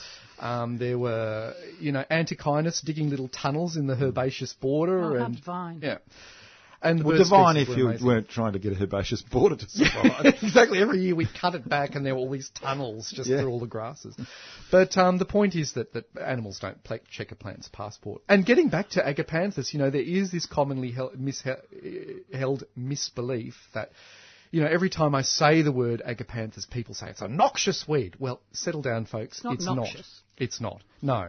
And the, if you look at the the um, official weed database on the Environment Australia website, there are no species. There are nine species of agapanthus, and none is listed as a declared weed in any jurisdiction in Australia. Well, I don't know why they're not in the Yarra Valley because they certainly do spread outside the garden. Sure, but there are degrees of weediness, and so it's not a declared weed in it. So it might be locally Not, annoying. not as bad as the oxalis. It might be locally annoying here and there, but it's not um, sufficiently weedy in any jurisdiction to be a declared weed. By contrast, there are some Australian native plants that are. So, Pittosporum undulatum, the native Daphne, is a declared weed in its own home state of New South Wales. The Cootamundra wattle is a declared weed in the ACT, 140 um, kilometres from its native range in Cootamundra. So, you know, I've got both in my provenance provenance hmm. doesn't necessarily mean a plant's going to be a weed or Well, not. people tell me I should plant more native, and I say, oh, yes, I was thinking of getting some from New Zealand, more New Zealand plants. And that's not native. I say, but it's closer than Closer Broome. than Perth. Yep, absolutely. And it's only separated by a sea of water instead of a sea of sand. Hmm. Hmm. So And the climate is more similar to mine than. exactly. And that's I guess how I choose the plants for my garden from similar climates in other parts of the world. I do think we have a responsibility to be very careful about absolutely. spread. Yes. Oh, absolutely. And I mean, uh, plants get a trial in my garden, and if they show any signs of being frisky, they are on the burn pile straight Yeah. away. So, you know, last year I grew a, a new, beautiful new anthriscus with golden foliage. I thought, oh, this is going to be really nice. yummy. Mm. And I let it self seed because it's quite a short lived perennial. Mm. So I let them self seed, and it was absolutely rampant, and it spread quite a long distance from the parent plant in one growing season. I thought, right, you are out, Out. you are Mm. gone. So I think it, it you know, uh, but it, that doesn't mean to say it's going to do the same thing in Melbourne, you know, as compared with where I live. Absolutely. So I, I think it, you're right. Gardeners need to take responsibility for this themselves individually. Yes, and I mean, I I go around and take all my Aggie heads off. I mean, hmm. I can't be So all bothered the- digging them all. well, the there, Aggies are also I grow- Aggies and Aggies too. There are there Well, are, there are the sort of sterile Aggies you're talking about. There's not, and there's also herbaceous ones that die back each each winter, and they're not. See, find a seed, seedling of those, and you're very lucky. Well, hmm. unlucky. Well, no. Very lucky lucky. because Well, they don't have. They They're don't essentially don't. sterile. Yeah, I've so- got a very beautiful pampas in my garden, and uh-huh. it's sterile. I wouldn't think of planting. So most of the Aggies I grow are sterile hybrids. Hmm. They're, Yeah. they're mules, like just like the mule, a hybrid of a hmm. horse and a donkey can't reproduce. It's the same with the kind of Aggies I grow. So as Tim says, there are Aggies and Aggies, and I think it behoves people to understand what they are rather than just having a knee-jerk reaction. Hmm. I think there's also, for me, there's a there's an aesthetic too around. uh, You know, a driveway lined with massive agapanthus swathes doesn't appeal to my aesthetic either. Whereas sort of little pops of colour of, of Agapanthus inapertus or something like that, there it's, it's, it's, but I'm being a bit pejorative, I suppose. There, But the colour- it's kind of a, it's kind of a, s- a go-to. They've been a go-to for so mm. long. But it's because they flower when in, In the, February. in that yeah, height but of there are heat. so many other plants that will do that, and I guess that's where we expand our range of thinking about plants that will perform at that time of the Yeah, year. Then we don't have to be locked into But, Agapanthus. but the Aggie lasts until it melts, which is about 38 Mm. degrees. Whereas quite a lot of other things start to fall over, Mm. not melt. I mean, the Aggie actually does melt, which is revolting. Mm. but other things tend to fall over at Mm. 35 degrees if, it, if it's continual. So, uh, th- I So there think are- there that one of the things about the Aggie, that it holds up successful. white and blue and cool looking In in, the middle of The February. hottest of. And that is a time when you want cool looking plants. I, Mm. you know, and I talked before about that sort of the lush succulent look. Th- That's what we're trying to give alternatives to. And it I could be foliage colour or flower colour, but there are other sweets. Other plants. I don't want red and I don't want yellow in my garden in Mm. February. Very few people do actually. I, in a in a previous life or a life, I was working for a company called Plants Management Australia, where we were doing marketing of plants for the mass market. And one of the, the one of the only ever flops in that in that space was a was um, red Rudbeckias actually, um, bright yellow and red flowered Rudbeckias, which were huge in Europe, huge in the UK. Brought them to Australia on the same thinking, and they flopped badly. Mm. I think that hot colour palette mm. is has to be quite restrained in our in our climate. in our Yeah, it's interesting. I mean, I use a lot of that palette in, in my own garden uh, in, in, in summer, but I cool it down with lots of apple greens mm. and colours that can kind of counteract that, that hot feeling. But I, I think it takes some sophistication. This is the 3CR Garden Show. I'm Virginia Hayward, and you're listening to me, Tim Sansom, and Simon Rickard. We have a an email address, 3cr.gardening at gmail.com, or you can ring in on 9419 0155. We still haven't talked about your plant, Simon. No. Well, I've got another pair there, but that's probably just, you know, more of the same. But the other plants I've brought in are um, South African plants, and these are crassulas. And crassulas are a group of succulent plants that, that they have a very interesting um, metabolism, a little knack in their metabolism whereby they can do some of their photosynthesis at night, and that instead of all during the daytime. Because when they photosynthesize, when plants do photosynthesis during the day, they have to open the pores in their leaves and they lose moisture. So these little guys are, are able to do half that thing at night. And the, the group of crassulas I brought in uh, are actually what we call stacking crassulas. I have to say, I think that is gorgeous. They're cute, aren't they? They look like they're made of Lego. Little Yes. Lego plants. And I grow these, Grey you can see they're in tiny little pots, and I grow these on my windowsill in my lounge room in winter, and in summer they go out the back in the, in the sun. So um, I kill most plants in pots because I, I hate watering pots. Watering's drudgery. So anything in a pot in my place either gets murdered or it survives, and these my, little guys my are... daughter refers to my plants in pots as death row. Mum, do you want me to water death row? exactly. So I found that these little stacking crassulas do really well for me in pots and um, uh, grow indoors in the What, winter. what sort of media have you got there? Oh, good question. So they they're adapted. They live in South Africa in the quartz fields where they're in basically growing in gravel, and they need a very very open potting mix. So I get um, cactus mix, and then I mix that with 50% perlite. And I also mulch them on top with a little uh, bit of uh, blue metal gravel just to keep moisture away from the, the collar of the plant. And some of them have very beautiful flowers. You can see some of them are in bud right now. But this little one I'm holding now, this is called Crassula Morgan's Beauty, and this has got the most beautiful little uh, pink pom poms when it flowers. it's so cute. yeah, about the size of a 20 cent piece. There are lots of crassulas in the Botanic Gardens at the highest point of the Botanic Gardens, Very which is true. a good place for people to have a look. Absolutely. And also in the new the new cactus and, And succulent garden, you'll yes, see these indeed. small varieties. And you can see some in the Diggers Dry Garden too, a, Crassula falcata, which is bright red when it flowers in February um, as well. So I can highly recommend these as these little guys as house plants. So are you ever watering them? Yes, they do need to be watered, but very, very, um, you know, seldom. And in the winter? Uh, yes, they're from winter Hmm. rainfall climates, so I water these in winter and spring, and hardly at all in summer. Yep. Only if they're looking really sad. And do they want a lot of light? Yes, they do need a lot of sun. So, So where you they don't put, you don't keep them in a shady spot. No, absolutely. They're they're kept in full sun, full belting sun in summer.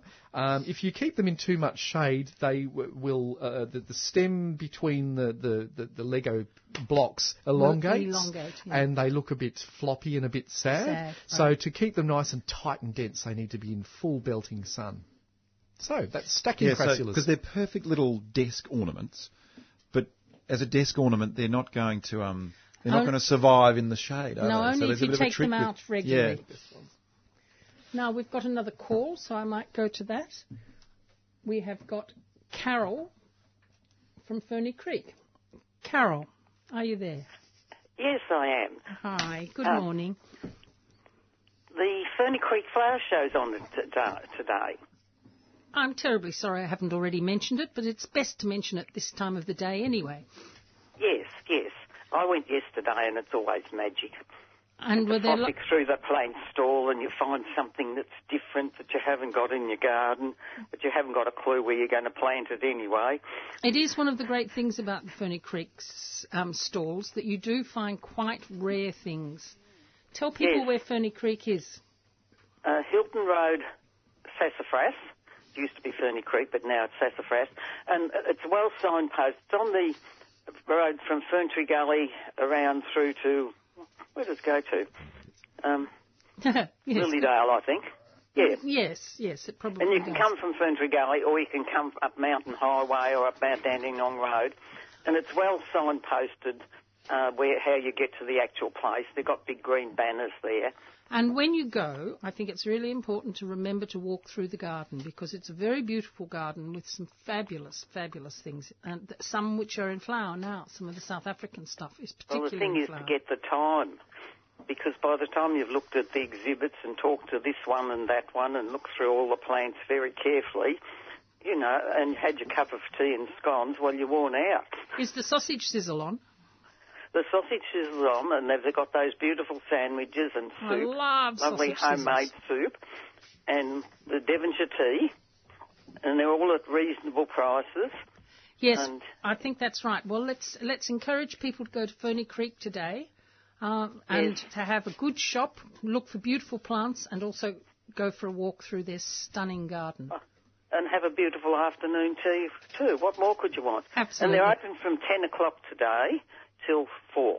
Ten till four. Thank you very much, Yep. Carol. Yeah, okay then. Thank bye you. bye. Bye. So, there's that to do today. Ferny Creek in one direction, and the other direction to head to is Bolobek, which is open for the Open Garden Scheme. It's the last opening for the beginning of winter. I think Stephen Ryan's garden is going to be open in winter, but I'm not quite sure when. But there won't be any more open gardens for a little while, so it'll be a wonderful thing to do to go to Bolobek, which which is open today at 370 Mount Macedon Road. So either there if you're on if you want to head west or if you want to head east, go to Ferny Creek where you will definitely find some unusual plants. It's one of the places. And of course last weekend there was the Yarra Valley Plant Festival which is in Wandin, which is another place where you could get unusual plants, and that will be happening again in spring, the 23rd and 24th of October. And the Mount Macedon Plant Fair will be happening the 2nd and 3rd of October. So there'll be some exciting things coming up in October. So remember, some weekends must be kept free in October for those sorts of visits.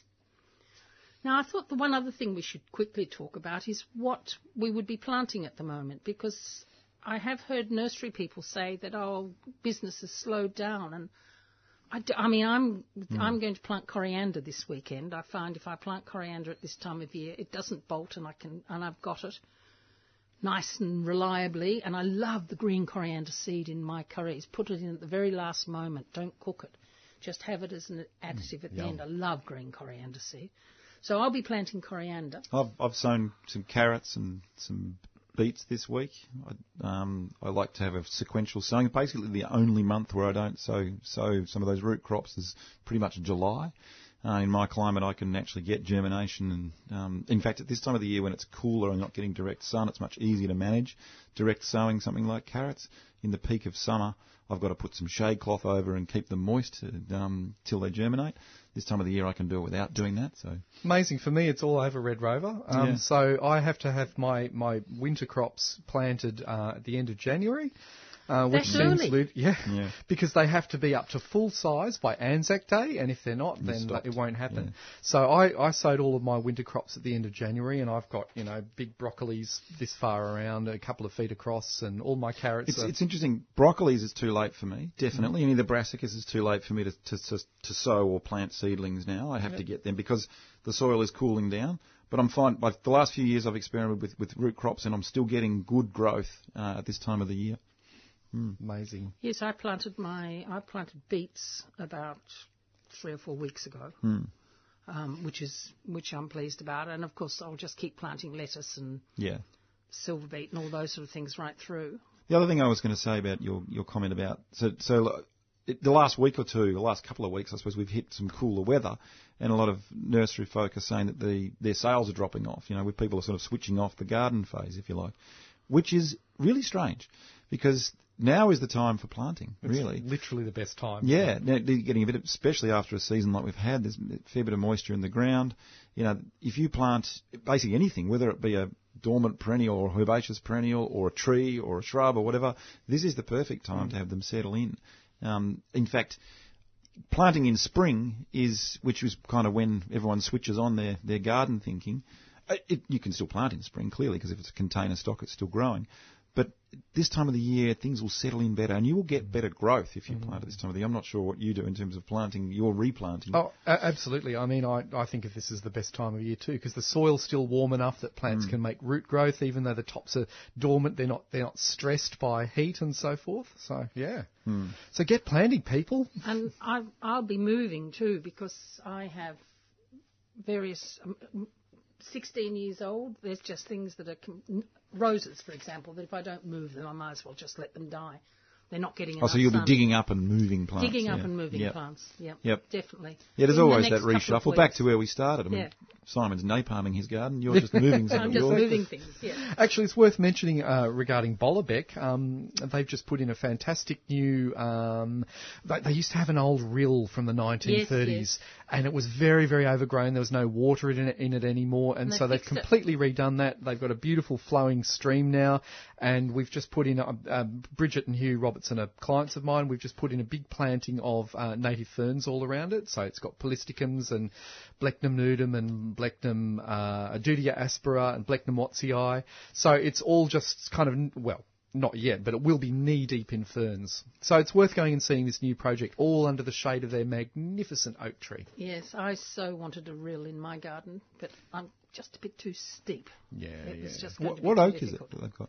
It's um, Quercus robur. So It's it's, an English the one oak. we call English oak, but it's Yeah. actually native to, you know, Turkey as well. Yeah. We could equally call it Turkish oak. Well, it's like it's like the Algerian oak, which- Quercus canariensis, Canarian- which is looks very similar, um, Except it's much bigger. bit bigger and and pro- potentially a bit more drought hardy too. You know, and but a terrific shade tree. Beautiful. And tree. for for gardens that are in fire prone areas, um, whether it be English oak or Oaks don't burn. Oaks Who's don't heard of burn. oak oil? No, they're, they're, they're and beautiful deep shade. Put, I mean, they're, they're part of that, that sort of management strategy around fire, Hmm. retent, fire retarding. Um, you know, we've got a number of oaks in our in our list that And we're the other promoting as fire retardant oaks. The other thing, I so wish I had oaks around my place. I've got eucalypts around mine, and they're beautiful, and I love them. But oh God, do they throw branches at me exactly. all Yeah. the time? And the leaf mould of oaks is just, it's It's- crack the plants. Yeah. It's so good. And so much of it, you get an abundance every year at a timing. Oh, Algerian oaks actually drop their leaves less consistently Mm. because they can hang on to their leaves. You can see them. There's a there's a great specimen in Blackwood behind the pub that that pretty much stays in leaf right the way through Right till they through push the- the new leaves push the old leaf off. Till September. we have one last call. Carol from East Bentleigh is ringing us. Hello, Carol. Hello, thank you for taking my call. Um, I have two persimmon, and I actually bought the persimmon because I wanted to get the um, autumn colour. But they're both evergreen. I bought them at different times.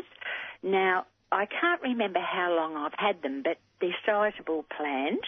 One is, I don't know if I'm pronouncing this, it's non-astringent Jiro dwarf.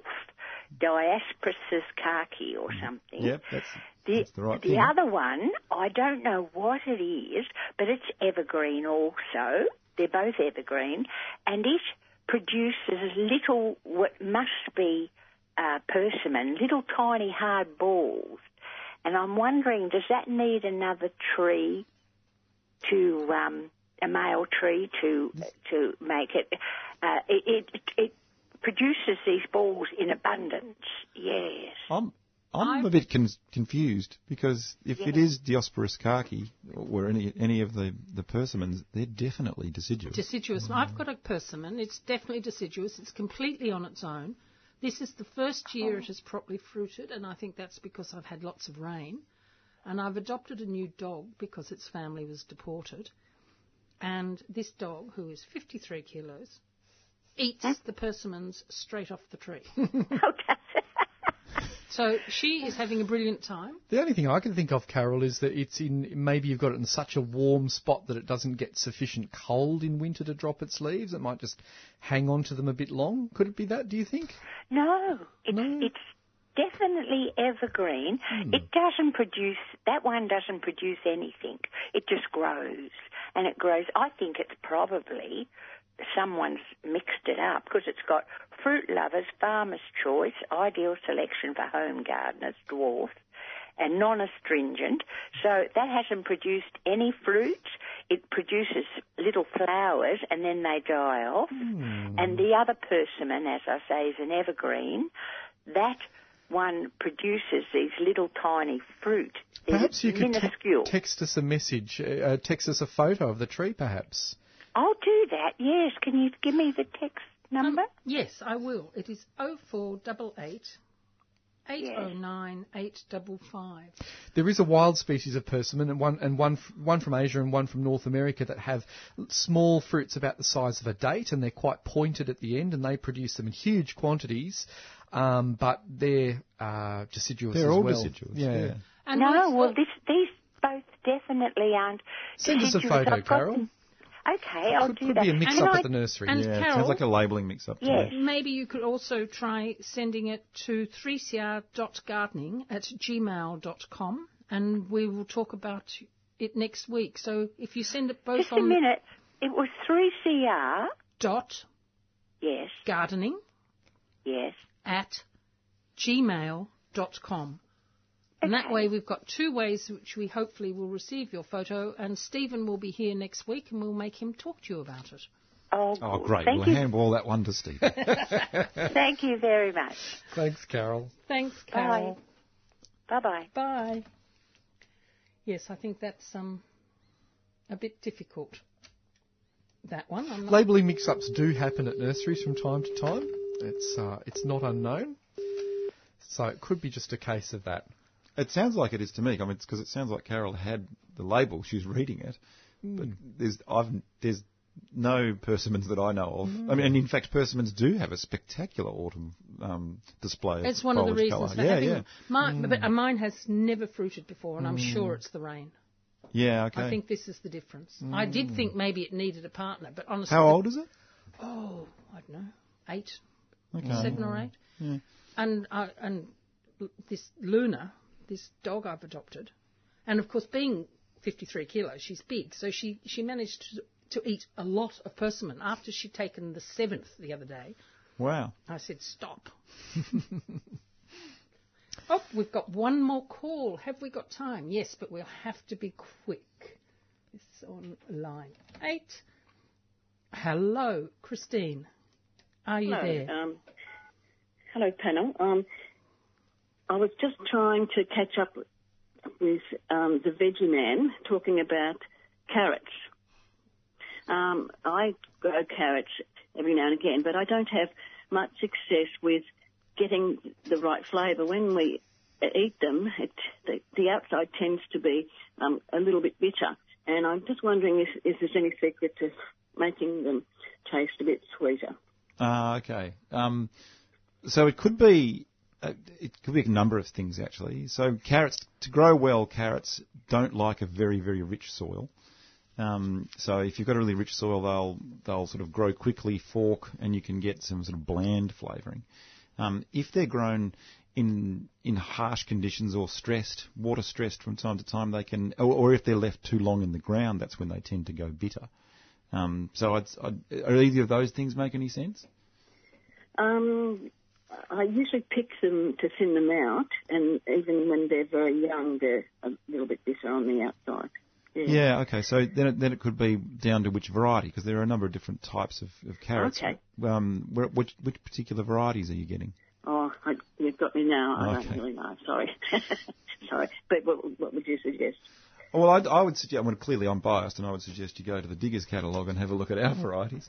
Oh, okay. And our, Okay. and our varieties are, in fact, the, the one that's probably the easiest selection to grow is our heirloom mix, because it mixes in some of the purples, the yellows, the whites, because carrots weren't always orange.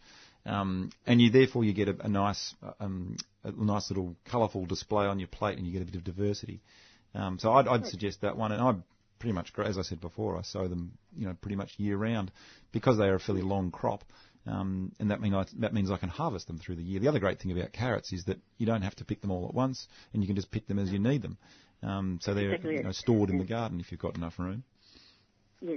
And, and, and you're, you, you're in an area like Frankston. Yeah, I'm in the Mornington Peninsula. So, and my soil is actually, I'm in sort of the Red Hill clay soil, so it's the, the, the volcanic soil. Um, the, the other thing to say about carrots is, whilst they don't like a lot of nutrition or fertility, they don't like a heavy soil either. That'll that'll sort of stunt them and fork them. So, if you can, sandy soils are actually best if, if you if you can provide those conditions. But I've worked my soil enough so that I can get some nice straight carrots now. I've never grown a straight carrot. Still edible. Ever. I don't mind They're still edible, yes. Yeah. Yeah. They don't look right, but they taste fine. I'm sure the Yeah. damn dog will like them. Get into digging Okay, thanks. Thanks very All much. right. Well, th- thanks for that, those tips.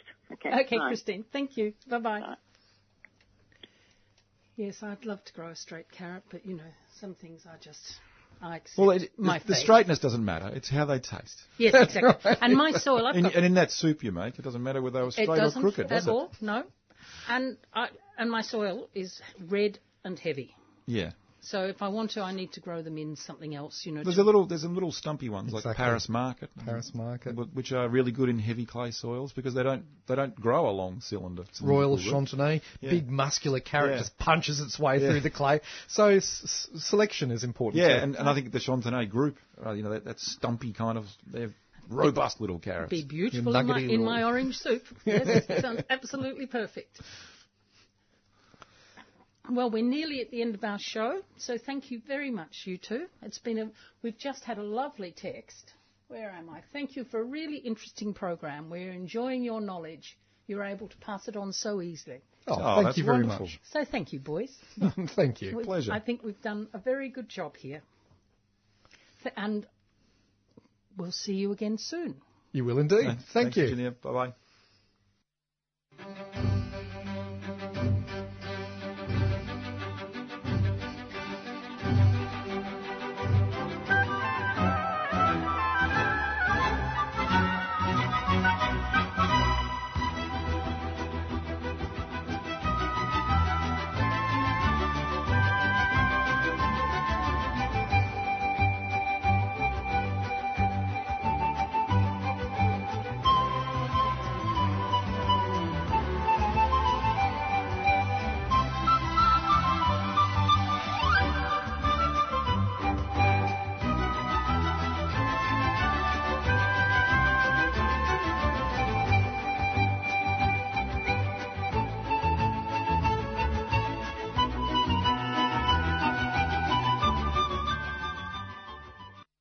Listening to a 3CR podcast produced in the studios of independent community radio station 3CR in Melbourne, Australia. For more information, go to allthews.3cr.org.au.